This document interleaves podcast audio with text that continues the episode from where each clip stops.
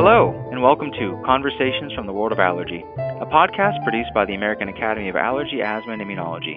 I'm your host, Dave Stukus. I'm a board certified allergist and immunologist and serve as the social media medical editor for the Academy. Our podcast series will use different formats to interview thought leaders from the world of allergy and immunology. This podcast is not intended to provide any individual medical advice to our listeners. We do hope that our conversations provide evidence based information. Any questions pertaining to one's own health should always be discussed with their personal physician. The Find an Allergist search engine on the Academy website is a useful tool to locate a listing of board certified allergists in your area. Finally, use of this audio program is subject to the American Academy of Allergy, Asthma, and Immunology Terms of Use Agreement, which you can find at www.aaaai.org. Today's edition of our Conversations from the World of Allergy podcast series has been accredited for continuing medical education credit. The American Academy of Allergy, Asthma, and Immunology is accredited by the Accreditation Council for Continuing Medical Education to provide continuing medical education for physicians. Information about credit claiming for this and other episodes can be found at education.aaaai.org forward slash podcasts. Credit claiming will be available for one year from the episode's original release date. Today, we are very pleased to welcome Dr. Jay Lieberman, who is an associate professor of internal medicine at the University of Tennessee Health Science Center and Le Bonheur Children's Hospital in Memphis, Tennessee. Dr. Lieberman has had a very accomplished and productive research and academic career focused on food allergy and anaphylaxis. He is a current member of the Joint Task Force for Practice Parameters, a co author of the most recent 2015 Anaphylaxis Practice Parameter Update, and an associate editor for the Annals of Allergy, Asthma, and Immunology. Today, Dr. Lieberman has joined us and will be discussing anaphylaxis, which is a very important topic not only for allergists and their patients, but for medical professionals across all disciplines. I personally have nothing to disclose, and Dr. Lieberman discloses relationships with Kaleo and Aquestive Therapeutics and their materials products relating to epinephrine. Dr. Lieberman, thank you so much for taking the time to join us, and welcome to the show. Thanks a lot, Dr. Stukus, and thanks for having me. Oh, it's our pleasure. So this is going to be a, a, a, great conversation. I know there's a lot of questions surrounding anaphylaxis, but let's just start with the actual term anaphylaxis, which can be really confusing for both patients as well as medical professionals. Can you tell us what this term actually means? Yeah, I can understand the confusion. It's confusing even for specialists within anaphylaxis. So hmm. I think to to understand it a little bit, we do have to go a little bit into the history. I hope it doesn't bore the listener too much.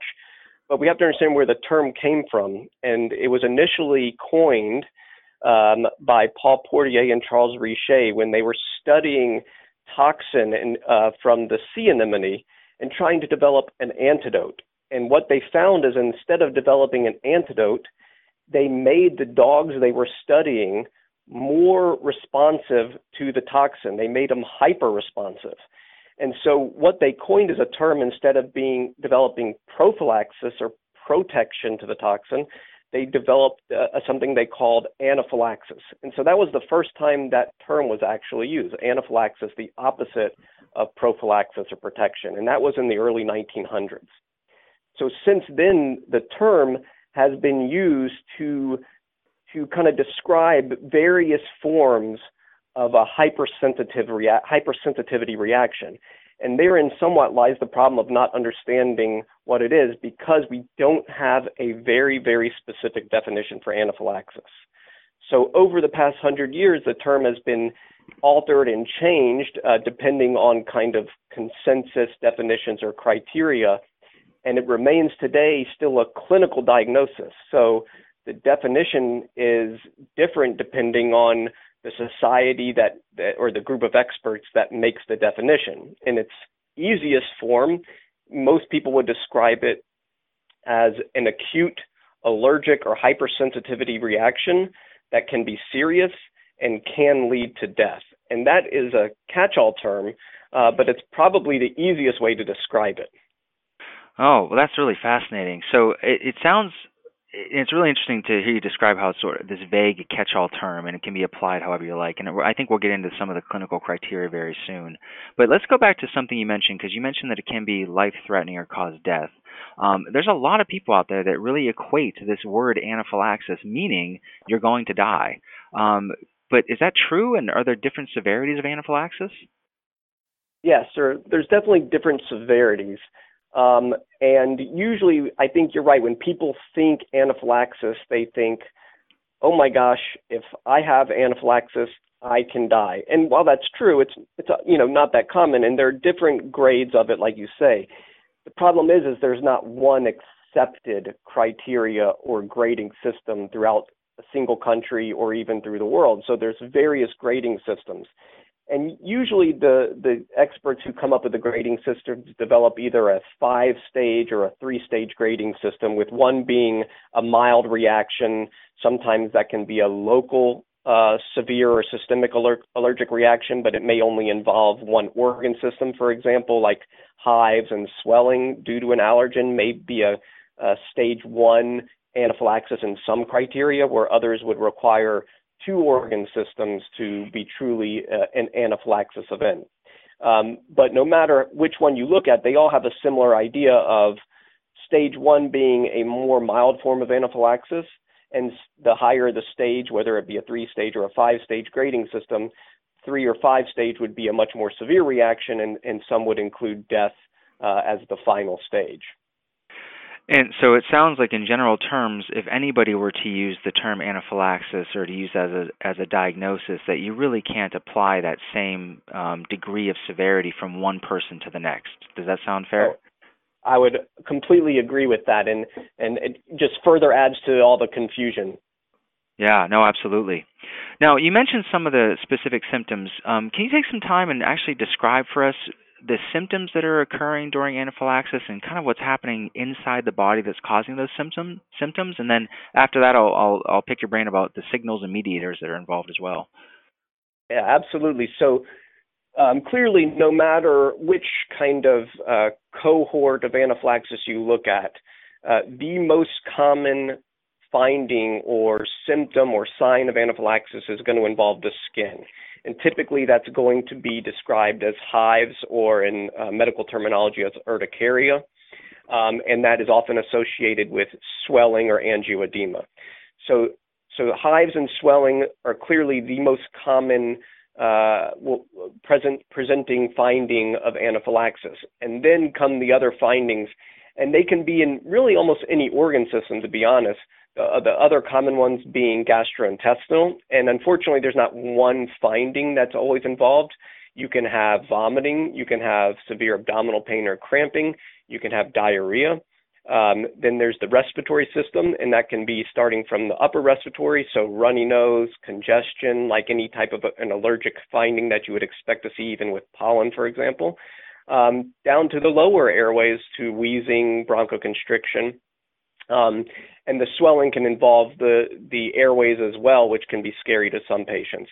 Um, the other organ systems would be the cardiovascular system. So at its at its utmost form, uh, anaphylaxis uh, leads to shock, and it's pretty much the quintessential distributive shock, meaning you have overt uh, hypotension, leaking of the vessels and capillaries, so that you can't maintain blood pressure.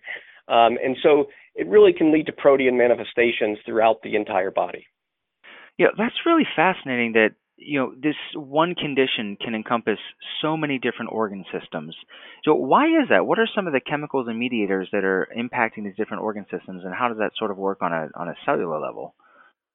Yeah, so I think we know uh, at least some of the the mediators and and some of the the pathways. Um, the most well described and understood pathway within anaphylaxis involves mast cells and basophils, and uh, in its most classic form, that would be IgE mediated. So meaning there is an allergen out there, such as a, a food protein.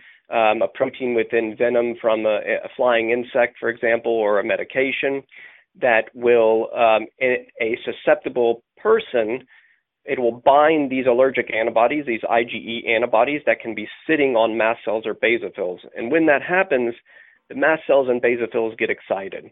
Um, they will release um, numerous contents. And the one that's pretty much the most well described and studied uh, is histamine.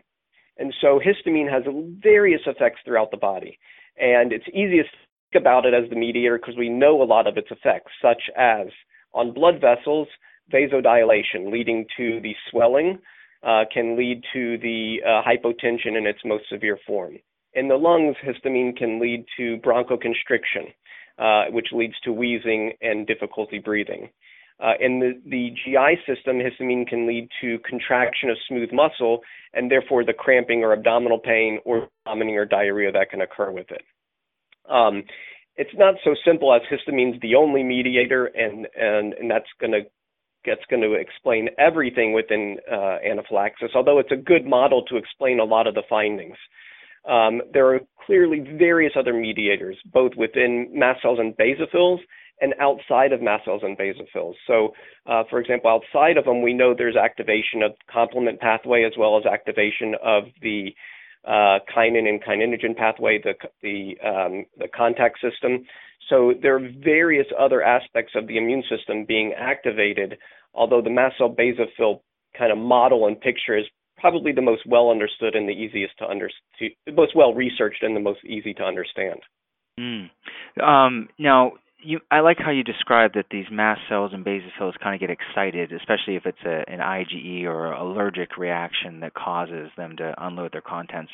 Can you give us a sense of like timing of onset? So, you know, if somebody has a food allergy uh, and they accidentally eat their food, will those same cells get excited a day or two later, or is this going to happen much more rapidly?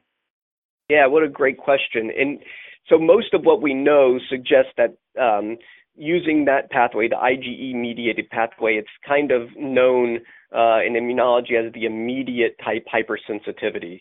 An immediate type meaning typically meaning seconds and minutes up to hours. So what would happen in a classic reaction would be if the food is ingested, the symptoms will typically occur if it's local symptoms such as itching in the mouth within seconds to minutes. If the food is then gets digested and have to travel to other parts of the body, you would see that in minutes to maybe up to an hour or two. But with other forms of, of anaphylaxis, it could be even quicker. So, for example, if you're stung, that is injected directly into the body, so the reaction may even occur even quicker than uh, than up to an hour. Um, there's one there's one um, kind of well quoted study um, that looked at anaphylaxis and the time to onset of severe symptoms. And it was quickest for iatrogenic or, or medication induced, or if it was, for example, an allergy shot given that caused the reaction, that was the quickest, and that was within minutes. And then venom was next within 15 to 20 minutes, and then foods a little longer, 30 to 45 minutes to the onset of the severe uh, symptoms. So people really need to focus on a time frame within hours, not days. Yes, and I tell all my patients if if you're experiencing, for example, hives, and it's a day later, it's very rarely going to be the allergen or anaphylactic event. The only caveat to that I would say is we do know there's something called biphasic anaphylaxis. So that's where you would have the initial reaction, which is severe, and the symptoms completely resolve with treatment, and then may come back hours to even a day later so it would be a recurrence of that one-time event. That's pretty rare as far as anaphylactic events go, um, but that would be the only caveat to if you have symptoms a day later, probably is not going to be anaphylaxis. Gotcha. So um, you mentioned that the, this biphasic occurrence where you have anaphylaxis, it resolves and comes back again is a pretty rare phenomenon. But how about anaphylaxis in general? Is this something that you know is pretty common, and, and can it affect anybody of any age, children and adults? Definitely can infect uh, anyone of any age. Um, you know, there's studies that try to pinpoint how often, you know, how prevalent it is. I usually quote that if you live in the in the United States or North America, a lifetime prevalence of probably somewhere between one or two percent. So one in 50 to one in 100 people who are born in the North America probably will experience anaphylaxis sometime within their life. Wow. Um, is there any way to identify those people as soon as they're born so that they can kind of be on the lookout? I wish if I could develop that, man, I'd probably be a rich man.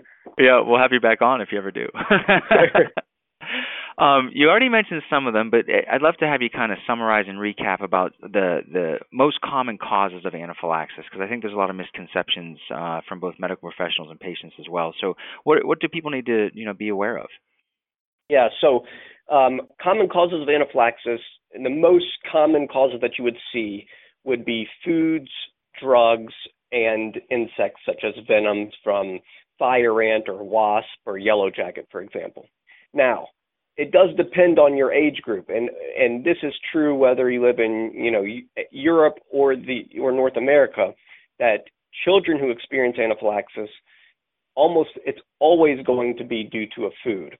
And if the younger they are, that becomes almost 100%.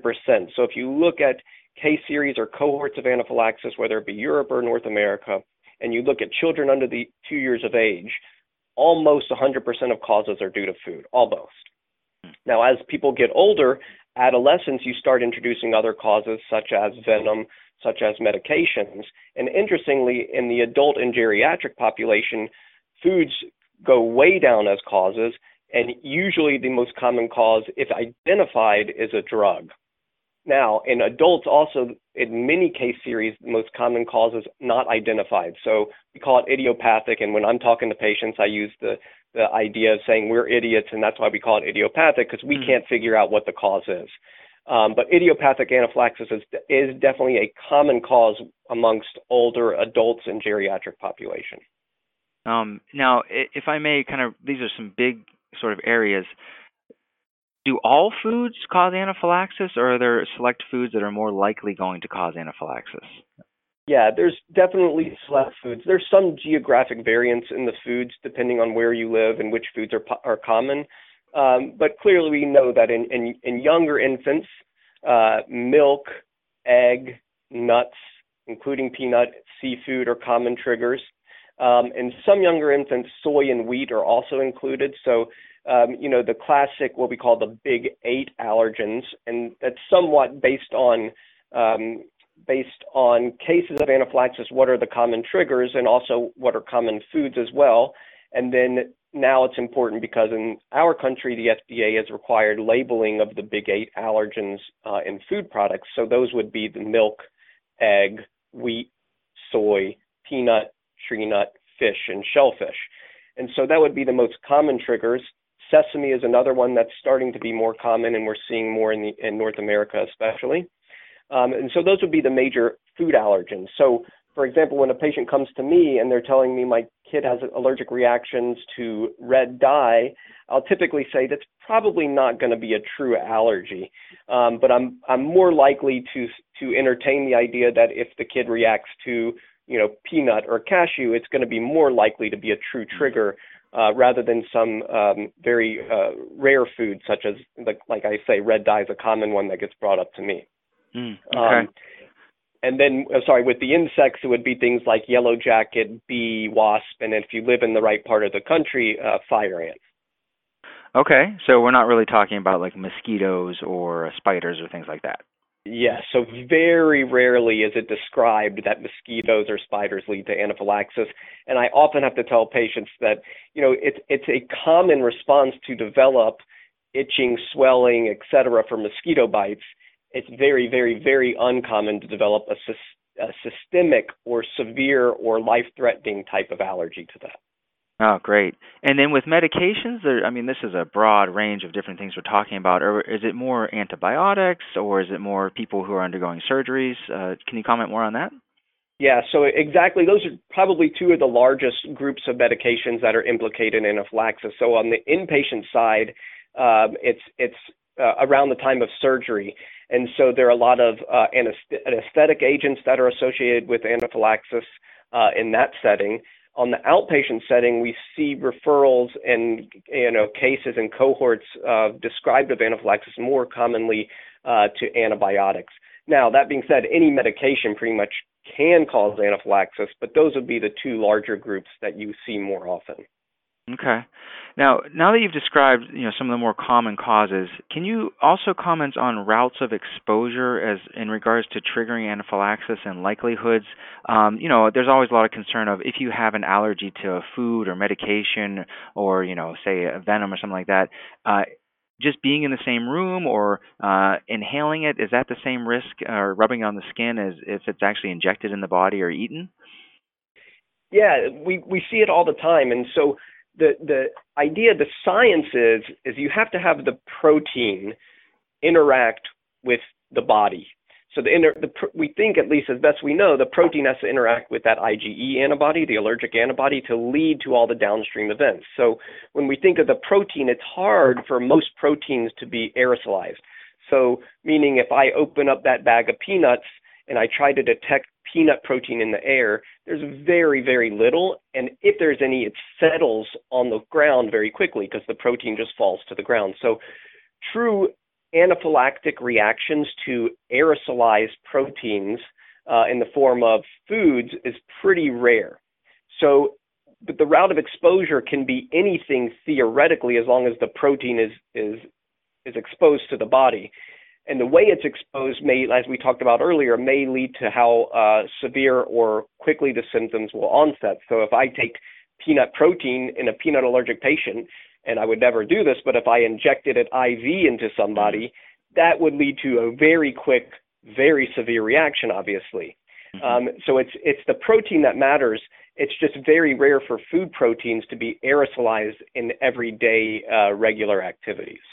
Okay, that's great. And the same thing with like medications. Do we have the same risk from you know all the medications that we can rub on the skin for various reasons? Is that the same risk as if it were injected or, or ingested? Yeah, it's pretty rare for topical medications to lead to a systemic reaction. It would have to be a breakdown in the skin to allow that mm. uh, that molecule to be able to be exposed in high enough amounts to lead to that severe reaction. Okay, great. Well, yeah, you've done a fantastic job of really breaking down the common causes of anaphylaxis as well as what's going on inside the body. What do we know in regards to you know the recognition from medical professionals? Is is this something that emergency room physicians or emergency responders uh, you know recognize very easily, or does this seem to be misdiagnosed on a regular basis? I think it's been a, a constant uh, trouble and effort to try to Im- improve uh, recognition of anaphylaxis and um, you know there's there's been various criteria to establish to try to help um, say anaphylaxis may be present or is likely to be present if if there are various scenarios or clinical criteria. And with the idea being that if these are there it's reasonable to treat this case as anaphylaxis. You know it's it's very hard on the on the front lines for emergency room doctors also who see a lot of people coming in and for example, if they come in just with hives and swelling, it's very hard right at that moment for the the emergency room doctor to to try to figure out is this anaphylaxis and therefore is this life threatening and do I need to treat this aggressively or is this typical hives and swelling and it's not going to progress. So it's it's very hard um, for them. Now the clinical criteria that was established in the United States uh, from the National Institutes of Allergy and Infectious Disease use clinical criteria to try to say if if these are present, you know, anaphylaxis is probably there. And those criteria are pretty good at saying if they're present, anaphylaxis may be there, but those criteria are not perfect because if those criteria are met, very often it may be something else. So it's hmm. not ideal, unfortunately. Now, do you have any tips on you know what do you what do you tell patients or, or other providers when you're providing education? What do you uh, is there some easy way to distinguish or you know err on the side of caution? Yeah. So I personally say, you know, there are two main things obviously is is if you know you're at risk for anaphylaxis because you have an allergy to X, Y, or Z, the obvious thing to say is avoid it. Don't get into situations if possible where you you know you'll have the event. Now, sometimes that is not possible or you don't even know the cause, in which case I say if the symptoms are concerning to you at all and you're worried, then err on the side of caution, like you were saying, and treat it. And that would get into the treatment I think we'll talk about, but obviously the treatment is, uh, first line treatment is epinephrine. So I err, always say err on the side of caution, treat it as, as anaphylaxis, and in the worst case scenario, you've overtreated, but there's very little downside to that. Mm, okay. Um, and have you actually seen patients have anaphylaxis with your own eyes? Absolutely, and it can be frightening when it's a severe case. Mm. And in your experience, do you does it tend to be the same sort of uh, situation with every patient, or have you found that it's highly variable based upon a whole bunch of factors? Uh, highly variable, and you know some patients they're they're feeling fine, and then two minutes later they're covered in hives, and they're having trouble breathing, and they look a little shaky and diaphoretic, and the, you, you can tell that that you know in, in just in the general sense, wow, something is wrong going on here. And then some patients will have a little slower progression. They'll have a few hives develop, and then they may vomit, and then they say they're feeling bad, and so it's a little slower. But all of them, you know, and you take it all into account, we need to be a little bit, you know, probably even for myself, be a little more aggressive in, in managing it and, and probably not waiting for it to get to the next step.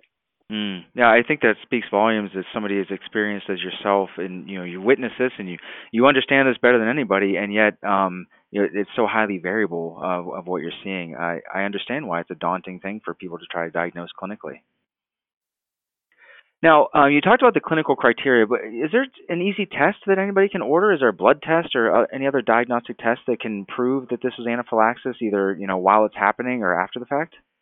Yeah, so this is kind of in some ways the holy grail for anaphylaxis because we don't have a good diagnostic test, right? I think in a perfect world we'd have a point of care test that you can run and get back within a minute or two and say this is a allergic reaction that could be severe or could be life threatening, and we need to treat it as such. So, the most common test people will use is something called uh, a serum tryptase. Um, this is uh, something that is released from uh, mast cells and will increase in, in the bloodstream uh, during uh, um, allergic reactions. The problem is it's not always elevated in patients having allergic reactions. Um, dogma says that it's not going to be elevated in cases, for example, of, of food-induced anaphylaxis.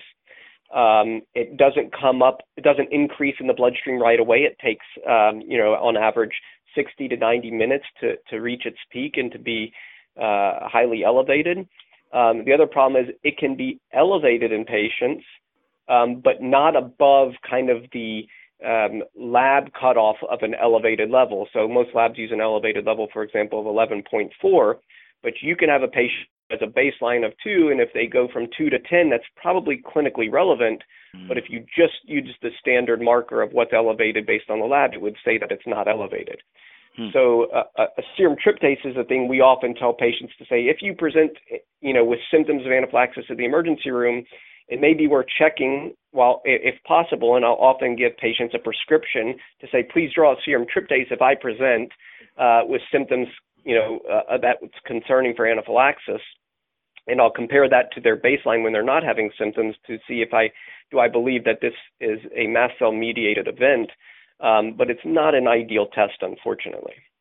Is there some uh, time frame in which you, the tryptase is more accurate as opposed to not yeah, accurate? probably in most in most series when you, you actually measure it um, from from the time of onset, probably starts to, to, to rise above elevated levels at, at, about 30 minutes, peaks around 90 minutes, and then is gone.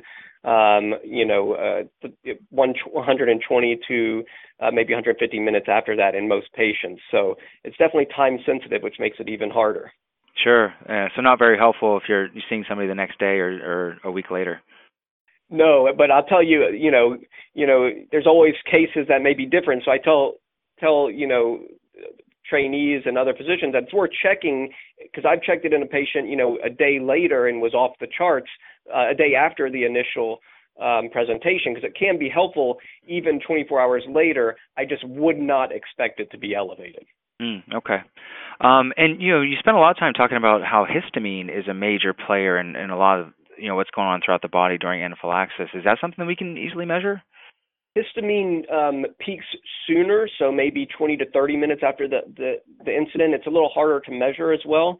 Um, so it's it becomes clinically less uh, relevant or clinically less. Uh, it's harder to to measure and use as a marker. Uh, some people have reported the use of a 24-hour uh, urine histamine metabolite, so you can measure a histamine metabolite in the urine, but you'd have to collect that over 24 hours uh, and then measure it. So I don't find that personally clinically helpful most of the time, although it can be measured, um, just just not typically used. No, gotcha. Okay.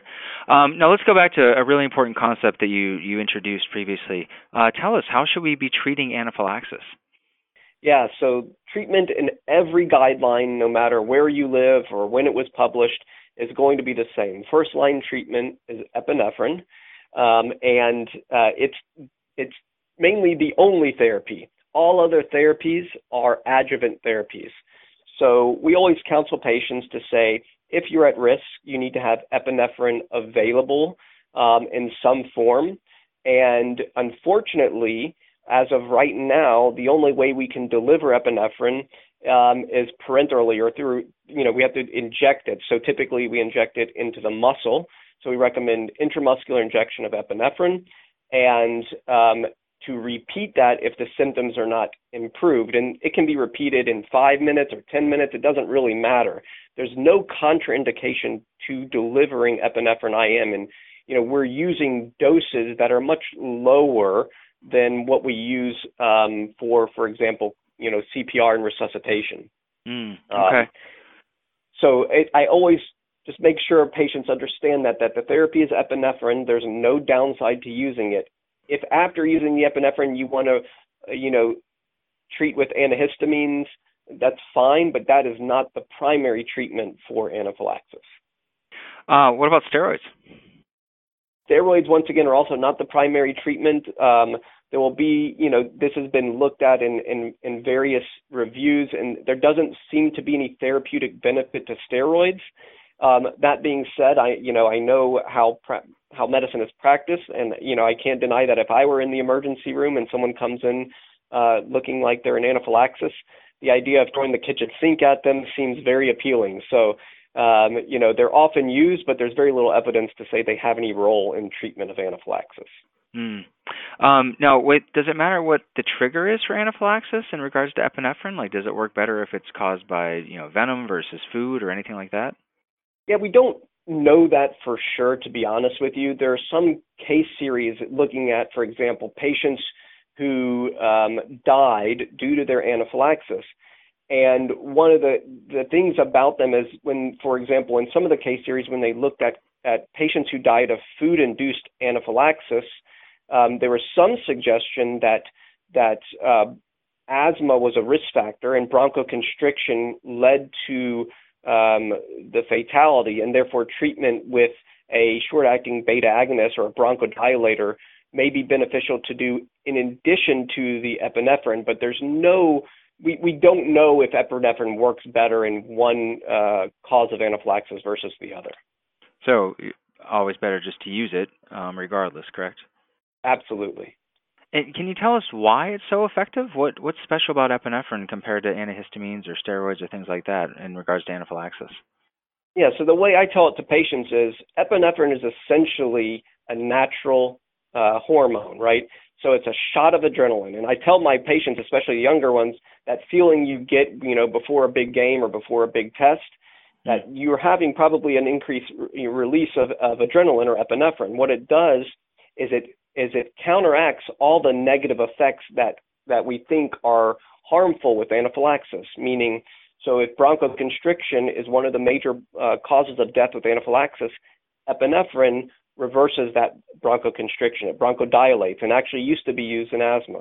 So epinephrine it, it counteracts the vasodilation or the drop in blood pressure. It, it constricts blood vessels, so it, it counteracts that part of it. It increases the heart rate and how and how hard the heart is beating, so it increases circulation. So it really counteracts all of the life-threatening aspects of anaphylaxis. Hmm. How fast does it work?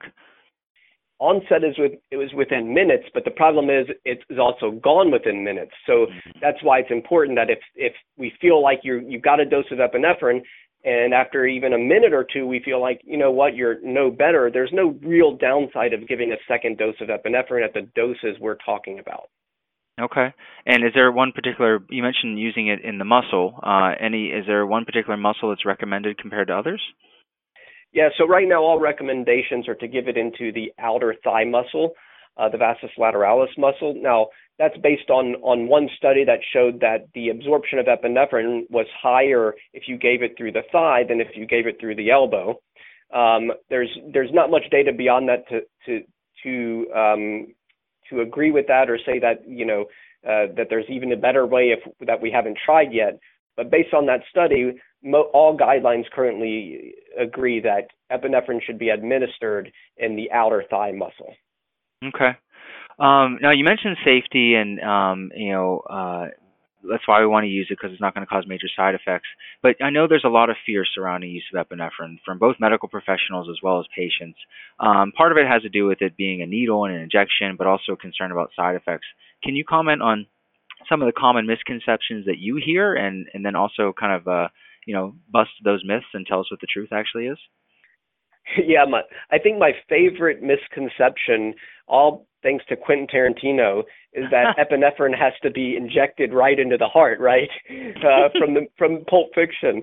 Um, so epinephrine, you know, it's going to get throughout your system, honestly, no matter where you inject it. And and in severe cases of anaphylaxis, actually, um, it's recommended that epinephrine be given by an IV drip, so straight into the bloodstream. Mm. Um, so it, it doesn't it, it, you know, it, it's not dangerous to be given uh, in any in any form or in any way, and we know that because we do get IV epinephrine. That obviously should be monitored.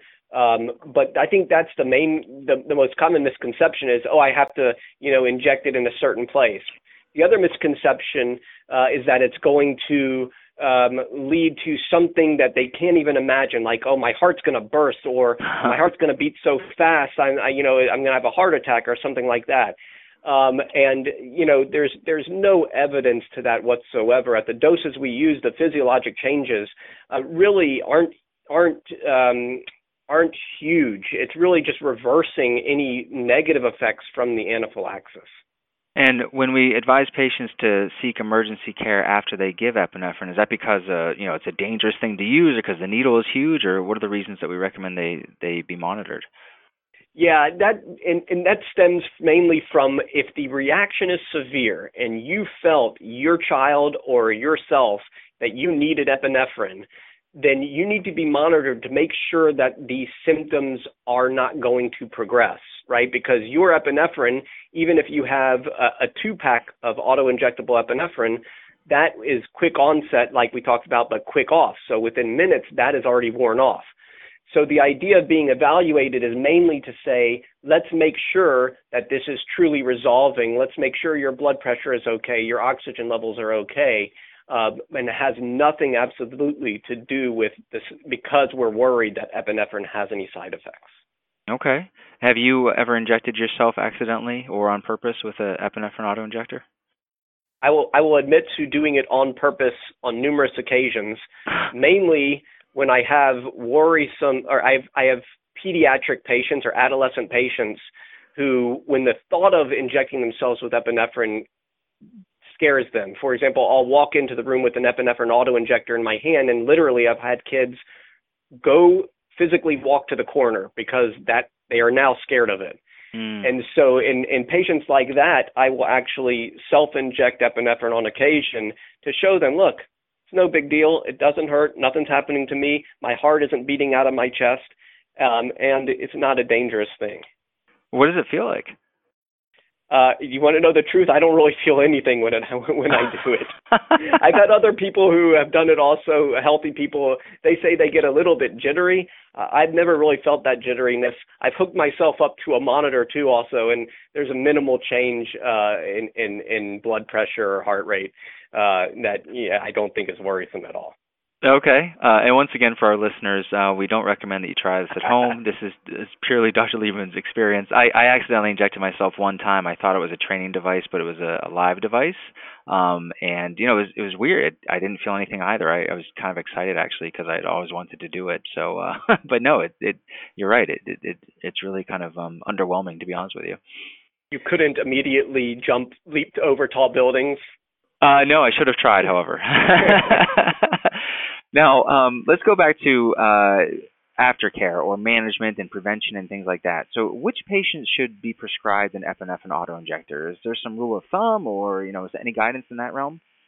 Yeah, I mean, I think it's it's a little bit practitioner dependent, but I mean, any patient who we truly believe is at risk for anaphylaxis, is at risk for a severe life-threatening reaction, uh, should have uh, epinephrine uh, available on hand. Um, and like I said, unfortunately, in, in, in current times, that means an auto-injectable epinephrine, and there are some rare cases in which patients would, you know, have a vial, and I've even seen on YouTube people making up their own um, epinephrine injection kits that they then carry. Um, that's you know obviously not recommended uh, from a safety aspect. Um, but uh, you know, I think anyone who has potential for a life-threatening reaction should have epinephrine available. Okay. Um, and let's go back a little bit to the fatalities from anaphylaxis. Do we have any idea in regards to how common it is for someone to die from anaphylaxis? Yeah, there's there's a lot of different uh, reports. Well, here's what the one thing I'll say: it's it's very rare that someone dies from anaphylaxis, and it's also very rare even if you have a known allergy, for example, a known food allergy, you are much more likely to die, obviously, from a car accident. And so, what I tell patients to say is that you are taking as much risk getting into the car every day as you are, you know, going into a restaurant. So you just take the proper precautions. We don't get into a car, drive 100 miles an hour down a crowded street without a seatbelt. We, you know, we drive close to the speed limit or under the speed limit. We wear a seatbelt. And so if you have a food allergy, for example, you read labels, you ask, you know, the, the waiter at the, the restaurant about the dish you're ordering, you carry your epinephrine and have that available. You take the proper precautions, and if you do that, you can really minimize your risk. Mm. Um, now, this has been a fascinating conversation on many levels, but to, to kind of summarize, this is a good point, or a good point to do so. You mentioned that Anaphylaxis is a heterogeneous condition. It can have variable presentations, including severity, some being very mild, some being more severe. Uh, I've also mentioned that um, fatalities are rare, and but it's also common. So you know, up to one in a hundred are at risk to develop it at some point in their lifetime. Does everybody um, have the same risk for dying from it, or have we learned anything from um, prior cases in the literature in regards to some common themes that po- that places some people at greater risk from dying from anaphylaxis compared to others? Yeah, I, there's a couple of themes that come up, and, and in the food allergy world, it appears that if you have underlying asthma, uh, and we had talked briefly about it before, but if you have underlying asthma, that seems to be a pretty decent risk factor um, for um, more severe reactions. Um, and then, you know, risk-taking behaviors we know is a risk factor, right? So, and this is commonly seen in adolescents. They don't want to carry their epinephrine with them. They don't want to tell other people at the party that they're allergic to things, so maybe they'll they'll eat something and take a little more risk than they than they should have. Um, so, so asthma, I think, is a risk factor based on my reading of the literature. Um, risk-taking behaviors, obviously, um, and then the route of exposure. So, you know, in in inpatient or you know perioperative anaphylaxis, if something is given IV, we had talked about before, it's it's probably more likely to lead to a more severe reaction. Mm, okay. Now, can anybody ever you know outgrow their risk for anaphylaxis, or does it magically go away over time in people? Yeah, I mean, it's it's such a great question because you know we don't really know. People we know outgrow some food allergies, for example, um, and we know that you know labeling, if you're labeled with penicillin allergy, for example, we know people outgrow that. The question is, were these patients truly allergic to begin with? Um, and, you know, the testing just got improved over time. Um, you know, for the majority of patients, and we know that, for example, milk and egg allergy are outgrown uh, much more commonly than other allergies like peanut and, and seafood allergy. Um, but usually, if you're allergic to something, it, a lot of the times that's going to be lifelong, and the risk theoretically then would be lifelong. Mm, okay. Now I, I just have a couple more questions, but I, as we're talking here, um, it dawned upon me that you know I'd love to get your opinion on some of the more esoteric and rare forms of anaphylaxis. If you could just briefly comment on, say, you know, uh, red meat anaphylaxis or exercise-induced anaphylaxis. Uh, what are your thoughts on those? Yeah, so the, the red meat anaphylaxis is, is a great story that's evolved over the last 20 years, um, in which, it, it, you know, as best we know, it, you know, the, the idea is that patients who have a history of tick exposures, and not all patients who have a history of tick bites, but in some certain patients who are, uh, for whatever reason, at risk for it, who um, get bitten by ticks develop antibodies to a certain chemical called alpha gal. It's a sugar that sits on the protein um, in in mammalian meats, and uh, for whatever reason, it's not quite clear yet.